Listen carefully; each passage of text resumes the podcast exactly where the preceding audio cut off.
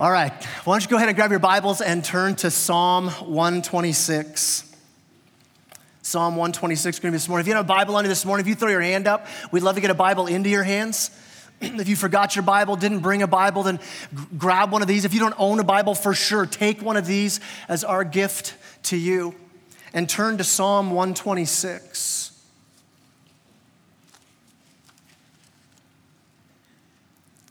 Psalm 126. And what we're going to do for the next three weeks, we're going to be looking at the Psalms. We're going to be unpacking a, a, few different Psalms for the next few weeks. Now, now here's the thing when, when you start to open up the Psalms, you, you kind of get that. I don't know if you grew up in the church tradition I did, where every summer was summer in the Psalms, right? You kind of did the Psalms in the summer, and you get this idea that, that summer and Psalms is kind of easygoing, and, and Psalms are kind of these flaky poems. The emo, hipster people sitting in coffee shops would write Psalms, right? And it's cool for those worshipy people, it's cool for those artsy people, but like when stuff is really hard, when stuff is difficult in my life, singing's not the first thing that comes to my mind. I think musicals are weird that way. Do you know, like, you watch a musical, it's just odd if you really think about it. Like The Greatest Showman, great movie, but, but just weird, they just start singing, right? Like we'd be creeped out if, if at your job site some guy just puts his hammer in his tool belt and starts busting out in song, right? You'd be like, I'm not working next to that guy anymore, right? I even think like, like uh, uh, Sound of Music. You know, like the plot of the Sound of Music is what? The, the Von Trapp family, they're running from the Nazis. Okay, it is like fearful and scary running from the Nazis, and they bust out in doe, a deer, a female deer. What? What? Right? It doesn't make sense. It doesn't seem real. But here's the thing here's why I love the Psalms I love the Psalms because they're as real as it gets. The theology that we read about in the Psalms is not a textbook theology. It's not just a, a, classroom theology. When you get into the Psalms, you get into deep, deep parts, hidden parts of your heart. You start to see emotions unpacked. You start to see motives unpacked. You start to see how the human heart really works. It's, it's really this. I would say the Psalms are, are theology applied very deeply in some seriously raw language. Now, now, you won't catch the raw language. You won't catch the rawness of the Psalms if you only catch snippets of it, the things that they're going to put on, on coffee mugs or on greeting cards, right? Those Psalms are, those are kind of nice and stuff. But if you just start reading through the Psalms, like reading them through verse by verse, every verse, you're going to see tears and doubts and angers and fears and frustration. And as you spend time in the Psalms, you begin to see a biblical way for us to respond to these deep emotions. How do we respond to fear, to doubt, to tears, to brokenness, to anger? I mean, the, the normal way we, we, we have to deal with emotions, typically it's one of two ways that we can be taught how to deal with emotions. You, you can have the one way I call more the religious way, kind of the, the church way typically is keep those emotions to yourself, man. Don't expose those. And so we're uncomfortable with emotion. And so we hide it, we deny it, we control it. There, there's this fear that if, if my emotions are exposed, then I'm in trouble. Now, why would I say it's religious? I mean religious in this sense. If, if it's religious in the sense of I need to do all these good works, I need to live in a perfect way in order for God to accept me. And so it's all in my own strength that I make this happen. So if there's if there's dark and deep feelings in your heart, then what do you do? You hide them. You deny them. You, you control them. You're, you're, you're always saying, oh, no, no, I'm not angry. I'm fine. And you hold the emotions down deep. And the other way we're told, instead of denying them and suppressing them, the culture tells us, no, don't deny them. Like, let them out. Like, let them lead the way. And, and, and we treat our emotions like they're our identity. The way you feel is who you are. Your feelings, not your beliefs, not your principles, not even the way you actually live your life. Your feelings are your real you. And so the end game then is get in touch with your feelings. Embrace your feelings. Be controlled by your feelings. Like, just go with your heart. Now, the Psalms don't do either of those two things. They give us a whole different way of dealing with feelings, with emotions that run deep. And the Psalms, for sure, are not detached and cold when it comes to emotions. But they're also not just venting them and, and expressing them however they want either. You, are going to see the rawness of fears and tears and hurts and angers and, and, and emotion. But the, the psalmists, they're not just sitting around talking about their feelings. It's not academic, but it's also not just, just, ex, eh, just puking out your feelings. No, no, what you're going to see in the Psalms is they take those deep feelings and they pray those feelings. Not denying them and not overwhelmed by them, but they're bringing those very feelings fully expressed into the throne room of God. They're bringing them under the truth of the gospel. And so this week, as we, as we dig into a few Psalms, we're, we're going to talk this morning about our tears. What do we do with pain and sorrow? What do we do with our tears? Now, now we're starting with tears for this reason. It's the most popular psalm you're going to read. When you divide up the Psalms into categories, theologians would call Psalms of tears, they call them Psalms of lament. They're the most popular genre of Psalms in the Bible.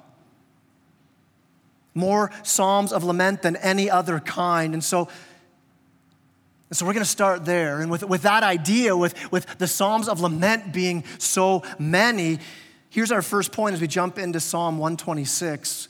We will all have tears. We're all going to have tears.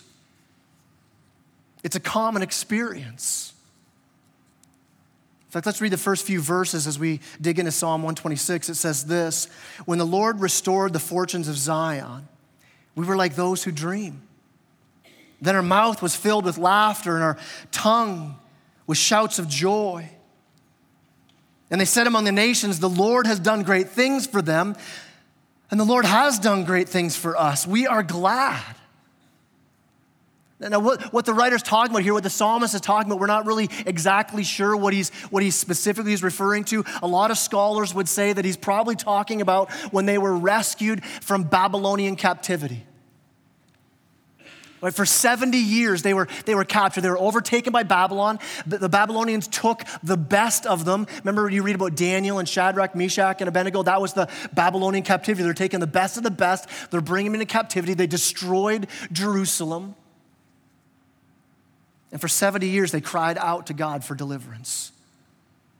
When they're finally set free, they come back to Jerusalem and it is in ruins. You read the book of Nehemiah, you read about them returning from the Babylonian captivity. And it, it, may have been that. That might be what the, what the psalmist is talking about. He's remembering the joy of that. Whatever it was, it caused a huge celebration.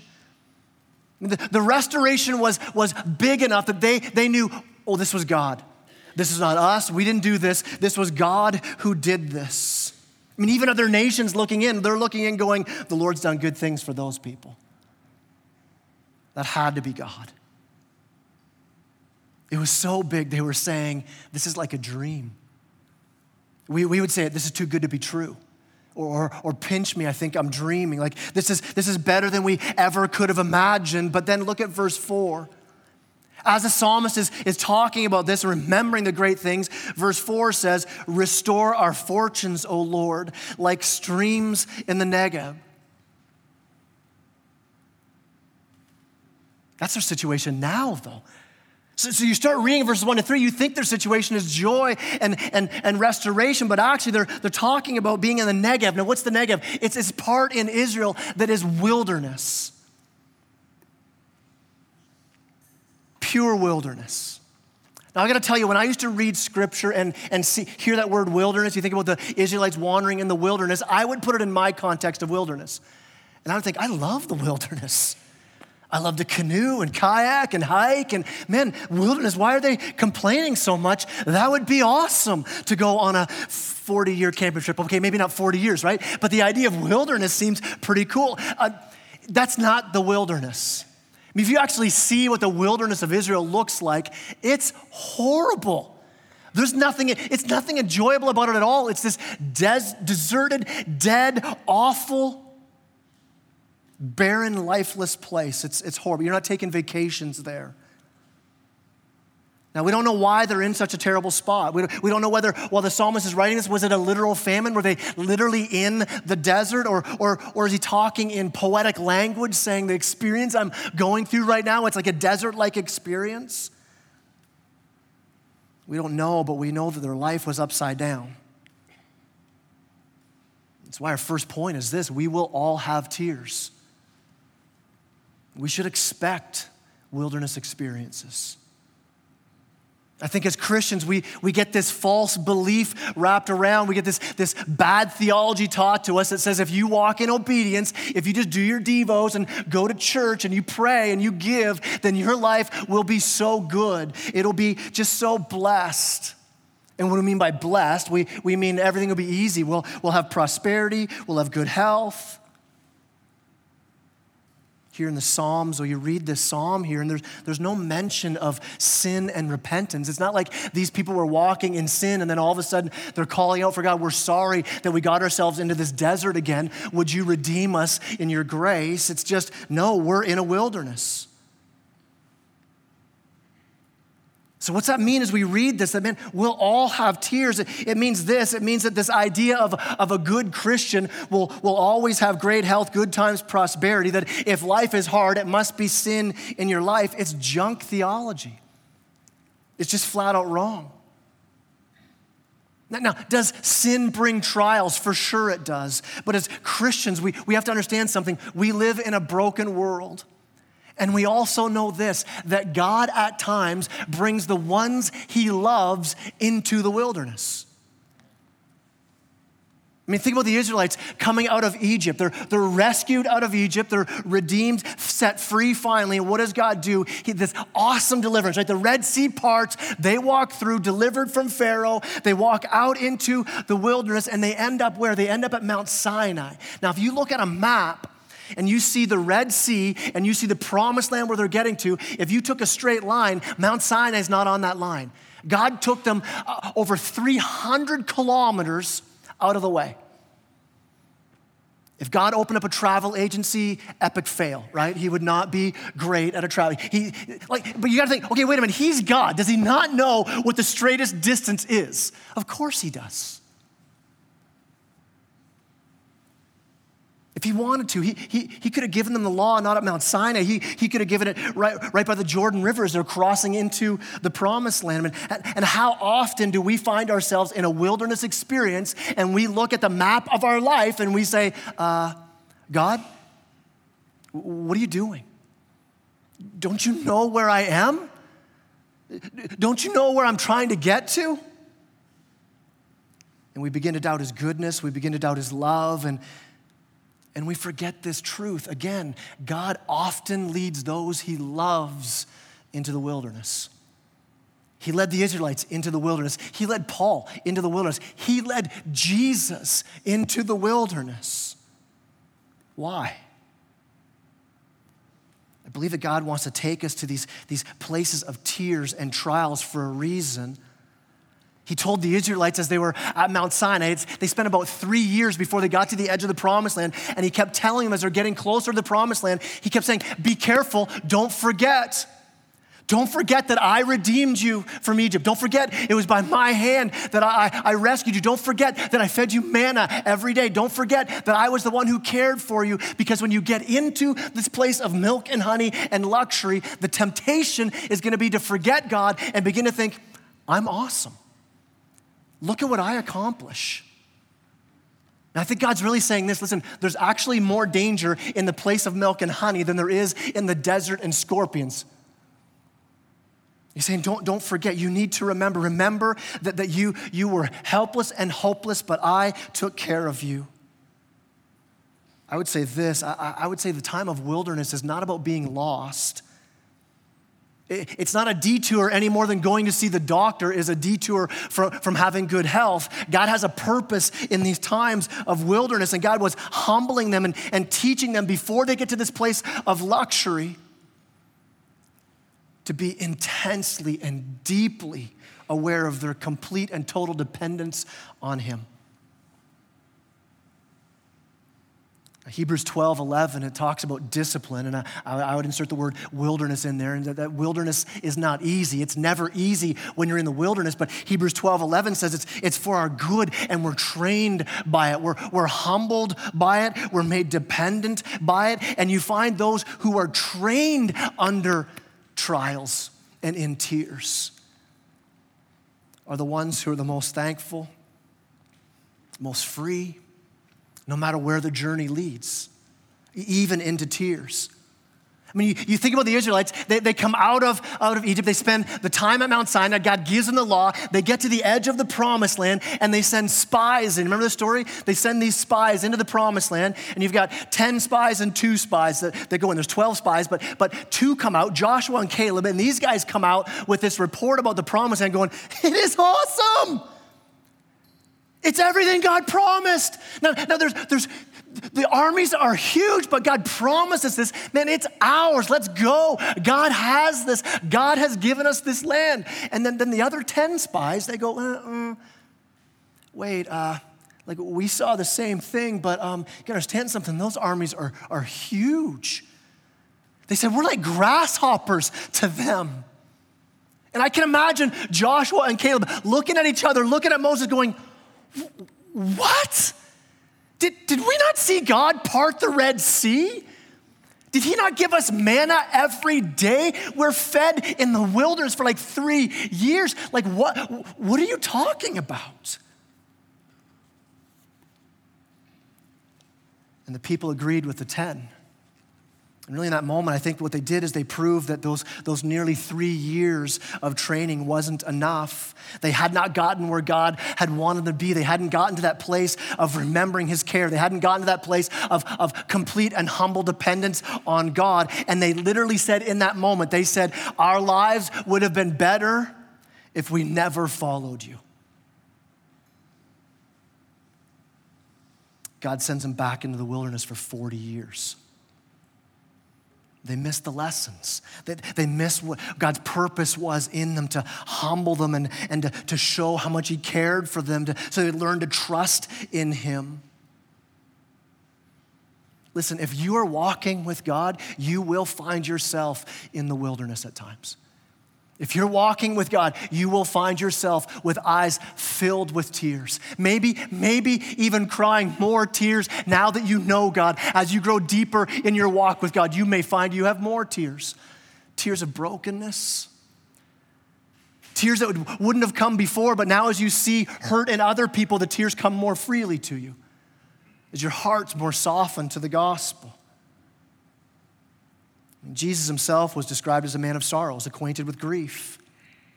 So I, I, think it's kind of weird for us, if that's who Jesus was, it'd be weird for us as Christ followers to say, I want to be like Jesus. And so I believe as long as I'm walking close with God, that, that I, I shouldn't have any sorrow. I would say that Jesus, God the Son, was walking pretty closely with God the Father, and he experienced some significant hardships. Here's the problem if we don't get this first point, if we don't understand that all of us will have tears, we're gonna be burdened with an unbearable weight. Because not only are you gonna be burdened with the, the, the, struggle that causes those tears, you add on to that burden an unbearable weight of doubting God's goodness of looking for that answer. Why is God letting this happen to me? I shouldn't be crying. I shouldn't be weeping. And, and you're going to sink under that weight. Having the weight that caused the, the tears in the first place is, is just about unbearable. When you add in those other burdens, that, that goofy life narrative that, that says that, that God must have abandoned you if you're in sorrow, it's a weight we can't bear. And so, what do we do then? What do we do when the tears come? What do we do when the wilderness and the trials come? Joshua and Caleb at the edge of the promised land said, We can trust God. It's not going to be easy, but, but we've, been, we've been shown that we can trust God. And the, the psalmist here says the same thing we can trust our tears to the Lord. So, our second point, our last point this morning is this I bring my tears to the Lord. I bring my tears to the Lord. Now, that, that begins in a place of trust, though. You're not going to bring your tears to a God you don't trust. Trust that He understands, Tr- trust that He's gracious, trust that He can bring sorrow and turn it into joy. Look at verse 5 and 6. Psalmist says this Those who sow in tears shall reap with shouts of joy. He who goes out weeping, bearing the seed for sowing, shall come home with shouts of joy, bringing his sheaves with him. We see the imagery here. This is a, a farming imagery. Obviously, the, the farmer goes out and plants seeds, and after a season, returns with sheaves, returns with the produce of those seeds that are growing. But the imagery here, it's, it's, it's weird because he doesn't just go out with seeds, the farmer's going out and, and sowing tears. You're planting your tears. Get the picture of, of what the psalmist is calling us to here. It, it, means this. Remember our two choices that we do with our deep feelings? You don't hold on to the seeds, you don't hold on to your tears. If, if you just hold on to them, nothing's planted. And if nothing's planted, nothing grows. There's no harvest of joy. But you also don't take the other option. You don't just take the seeds and throw them wherever and whenever and just spread them everywhere. You don't, you don't take a big bag of seeds as a farmer and walk out in the field and just blah, dump the whole bag in the middle and walk away thinking, well, that's going to grow really good, right?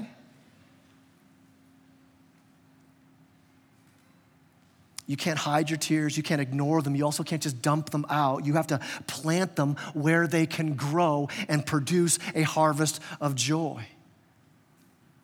Now, now, are you catching what the psalmist is saying? The psalmist is saying is, I didn't catch this until I was studying this, and actually it, brought light to another verse I want to share with you as well. The psalmist is saying that the, the tears planted produce joy. I mean, I get this idea that my joy, my, my sorrow, my tears at, at a time, they're gonna give way to joy, that in eternity, the tears will be no more, right? And we will have joy, it will be replaced. But he's saying here, no, no, no, no. The tears actually planted well produce joy. He's saying that, that in the gospel, when we, when we plant our seeds in the remembrance of, of God's redeeming and God's rescue, when we plant our tears, they produce joy. I think that's why Paul says this, and here's where this, this other verse just, just had whole new meaning for me. When Paul says in 2 Corinthians 4:17, where he says, Our light and momentary troubles are producing for us an eternal weight of glory.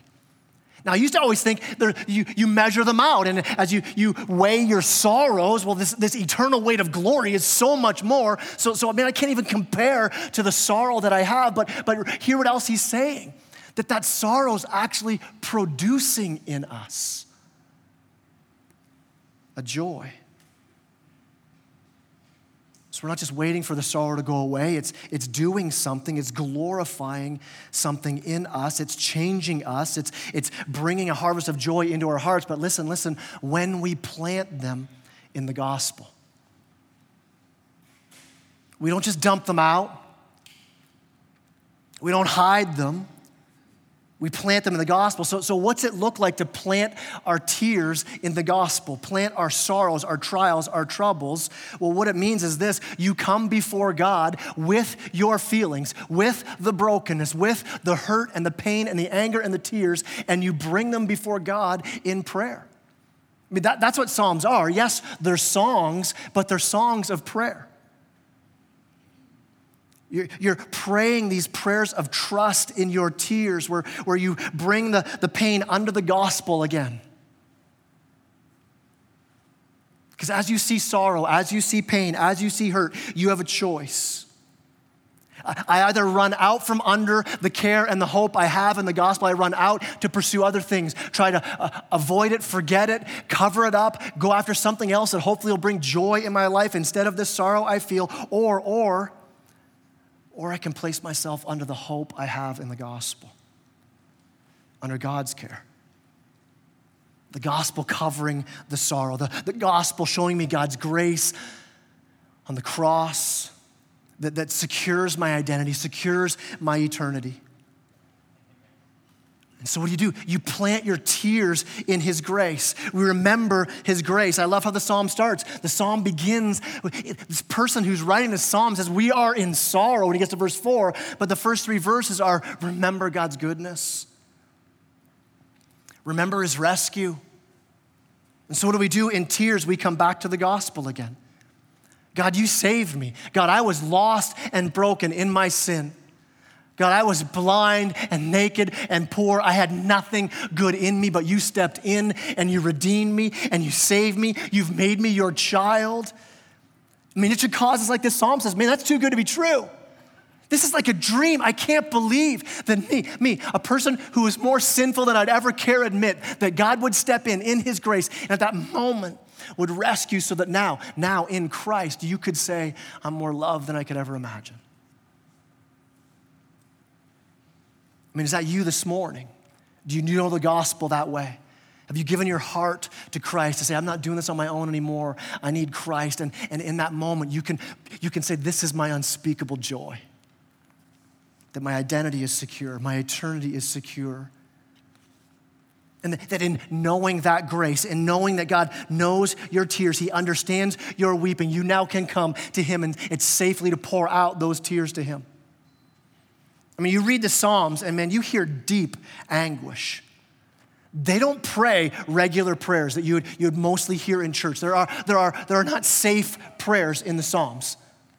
They bring it all out. They're, they're saying, God, where are you? Why have you left me? Why are you not working in this? Bringing the full pain into the presence of God.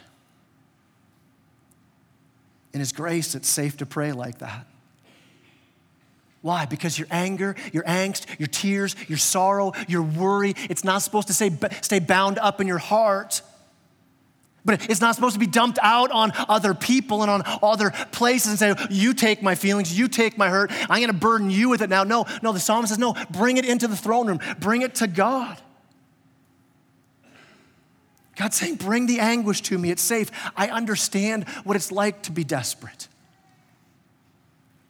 How can we say that? Because when we remember grace, when we remember the gospel, we also remember the cross. And by seeing the cross, we can see that God understands my anguish. Because God Himself came down to become man. God the Son, Jesus Christ, who became man of sorrows, acquainted with grief. In the Garden of Gethsemane, He cries out, My soul is exceedingly sorrowful. He says, to the point of death. Like, like this, this anguish is going to kill me even before I get to the cross. I mean, Jesus knows what it's like to cry out to heaven and get no answer. To cry out, My God, my God, why have you forsaken me? And he hears nothing. Why can we trust that we can bring our tears to God and God will hear us? Why can we trust that as we plant our tears in the gospel that they'll reap a harvest of joy? How do I know that in the midst of this wilderness that I'm not separated from God? Why? Because when Christ himself said, God, I need you in my tears, the sin that separated us from God now separated him. God turned away from Christ in his anguish. Why? Why? Jesus got the abandonment that we deserved. Jesus calling out, God turns his face away. Why? So he can turn it to us, so that, so that even in our sin, now that sin debt has been completely paid. Then now, when we cry out, God hears us like we've got Christ's righteousness because Christ took our sin. Jesus took that sin that separates us from God. So when, when you put your trust in Christ, when you've come to that moment in your life where you surrendered your life to this truth of the gospel and you said, My religion doesn't get me there, all the stuff I'm trying to do doesn't get me there, these other places I'm running to for hope and joy are not, are not, are not gonna give me hope and joy. And you got to that place where you said, I can't do it on my own, I surrender. Christ, I need you. Heaven opened up for you. Now you can let go of that burden of sin and guilt where you're wondering in the midst of sorrow, man, is God punishing me in this? Has He abandoned me in this? No, no. Jesus took the fullness of the wilderness on for us. So why? So that we don't have to. He, he took the exile and the abandonment. Why? So that we could come and see a harvest of joy. Listen, if, you're in a moment where you're feeling that your sorrow has led you to that place where you feel abandoned in your sorrow, or, or, or you feel guilt or shame in your sorrow, listen, it's because you haven't planted your tears at the cross. You haven't come, you haven't come under the gospel. Where you can say, God, I'm planting these here because I trust you. And I don't see the why of this suffering, but I, I recognize that when, when Jesus was hanging on the cross, those at that moment looking on, they didn't see the why either. And so I'm, I'm going to plant these tears with patience. And I'm trusting that you're going to bring a resurrection about in your time. I mean, listen, listen, that, that place of your heart, when you get to that place of planting your tears that way, that brings humility instead of pride. It, it, brings trust instead of fear and bitterness. It, it brings this, this outward looking compassion. Even in the midst of your suffering, you can have an outward looking compassion instead of becoming more self absorbed in what you're walking through. But we need to train our hearts to remember this. It's why in the psalm, remember when God did this. It's why God says all through Deuteronomy, remember that I'm the one who redeems you and rescues you. Remember my grace. And there's so many of you here this morning that you, you could stand up. We could, we could go on for the rest of today with people standing up talking about here's a story of God's rescue in my life. Here's my, my marriage that was restored. Here's the addictions that were broken. Here was the sickness that was healed. Here's the, the, the brokenness, the bitterness, the shame, the sin, the destruction that God turned to wholeness and to joy. I would say this of all the testimonies that we could share, the greatest testimony any one of us has, if you're a follower of Christ, is remembering the rescue of the cross. Remembering, amen.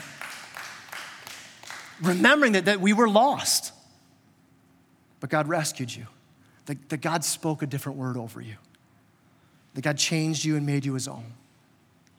And so, what do we do? We remember it. We train our hearts in the gospel. Why? Because the tears will come. And we want our hearts trained under the gospel, in the gospel. I would say it this way I was just reading about that Captain Sully. Remember Captain Sully? He's the guy who, who landed that plane on the Hudson River. Did you hear that story? So he's flying a plane into New York, loses an engine, and then the options are this I crash the plane into New York and kill I don't know how many people, or I figure out how to land this thing on the Hudson River.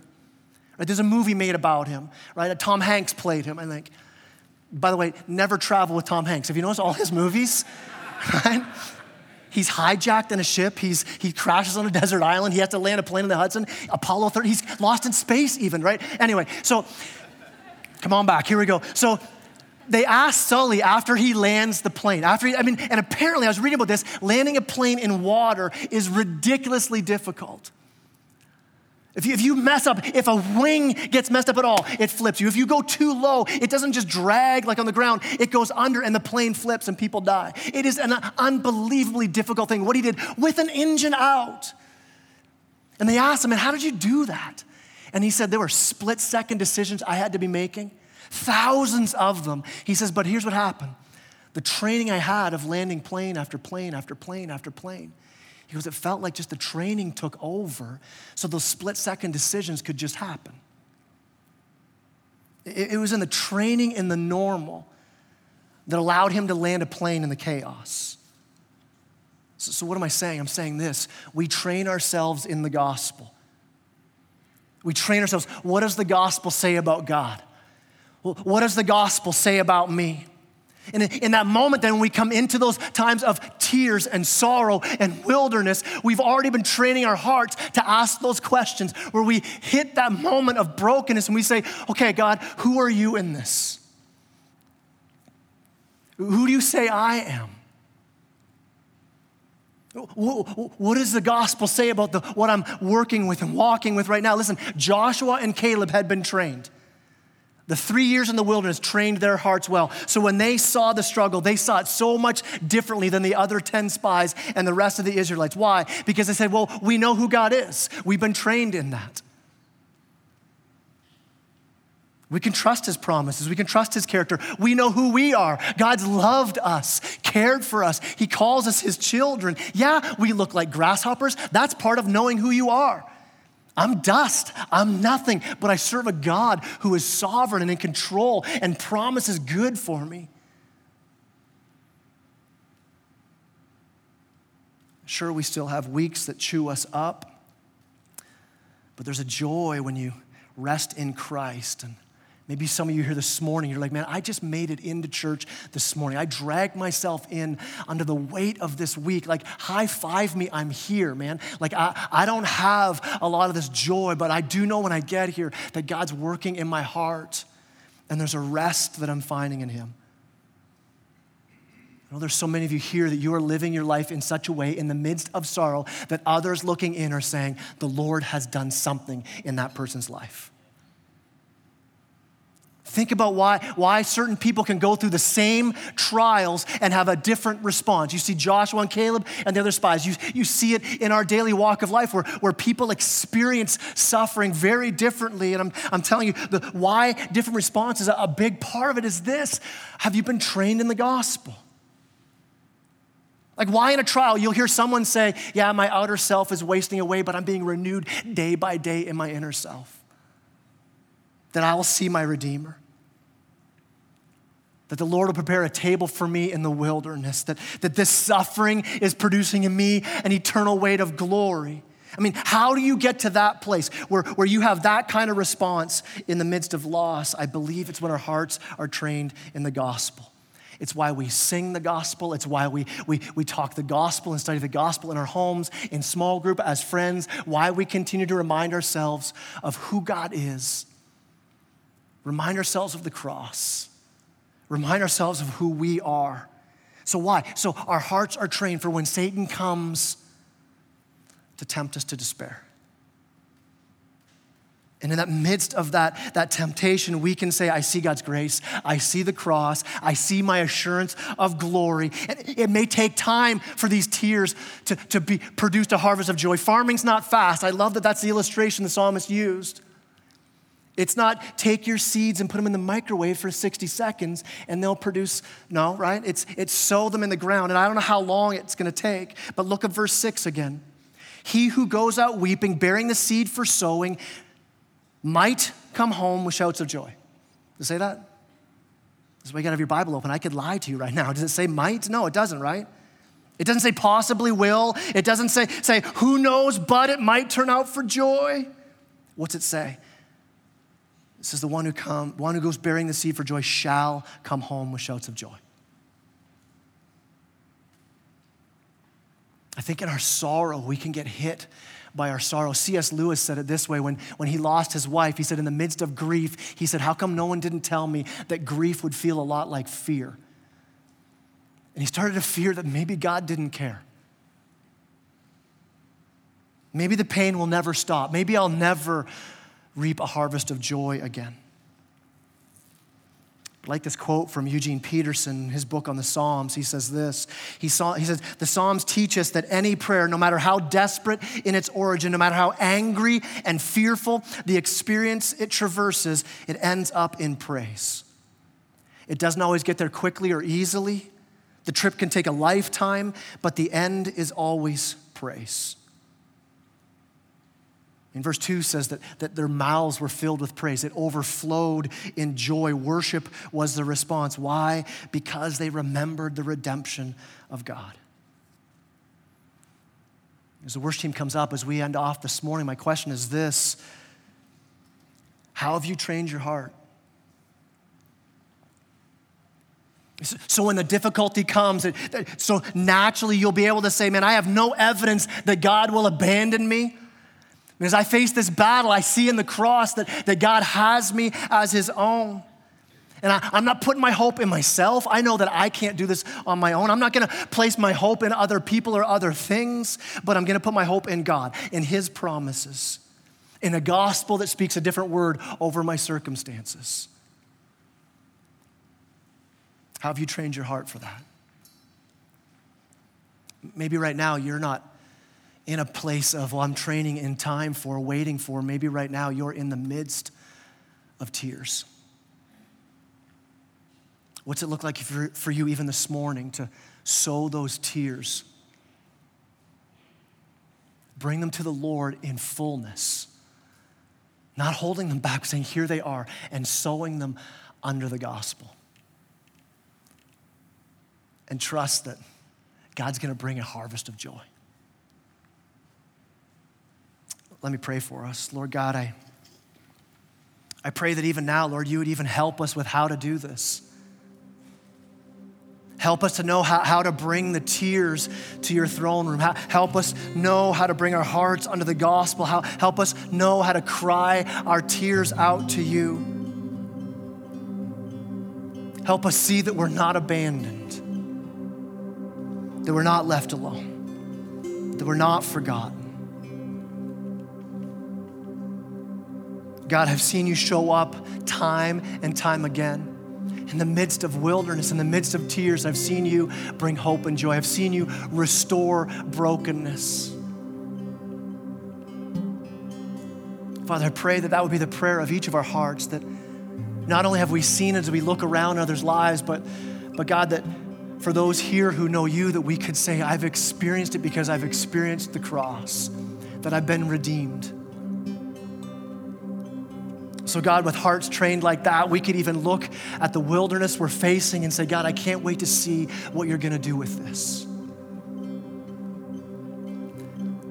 Lord, that you would use these tears I'm sowing right now and you'd produce an eternal weight of glory.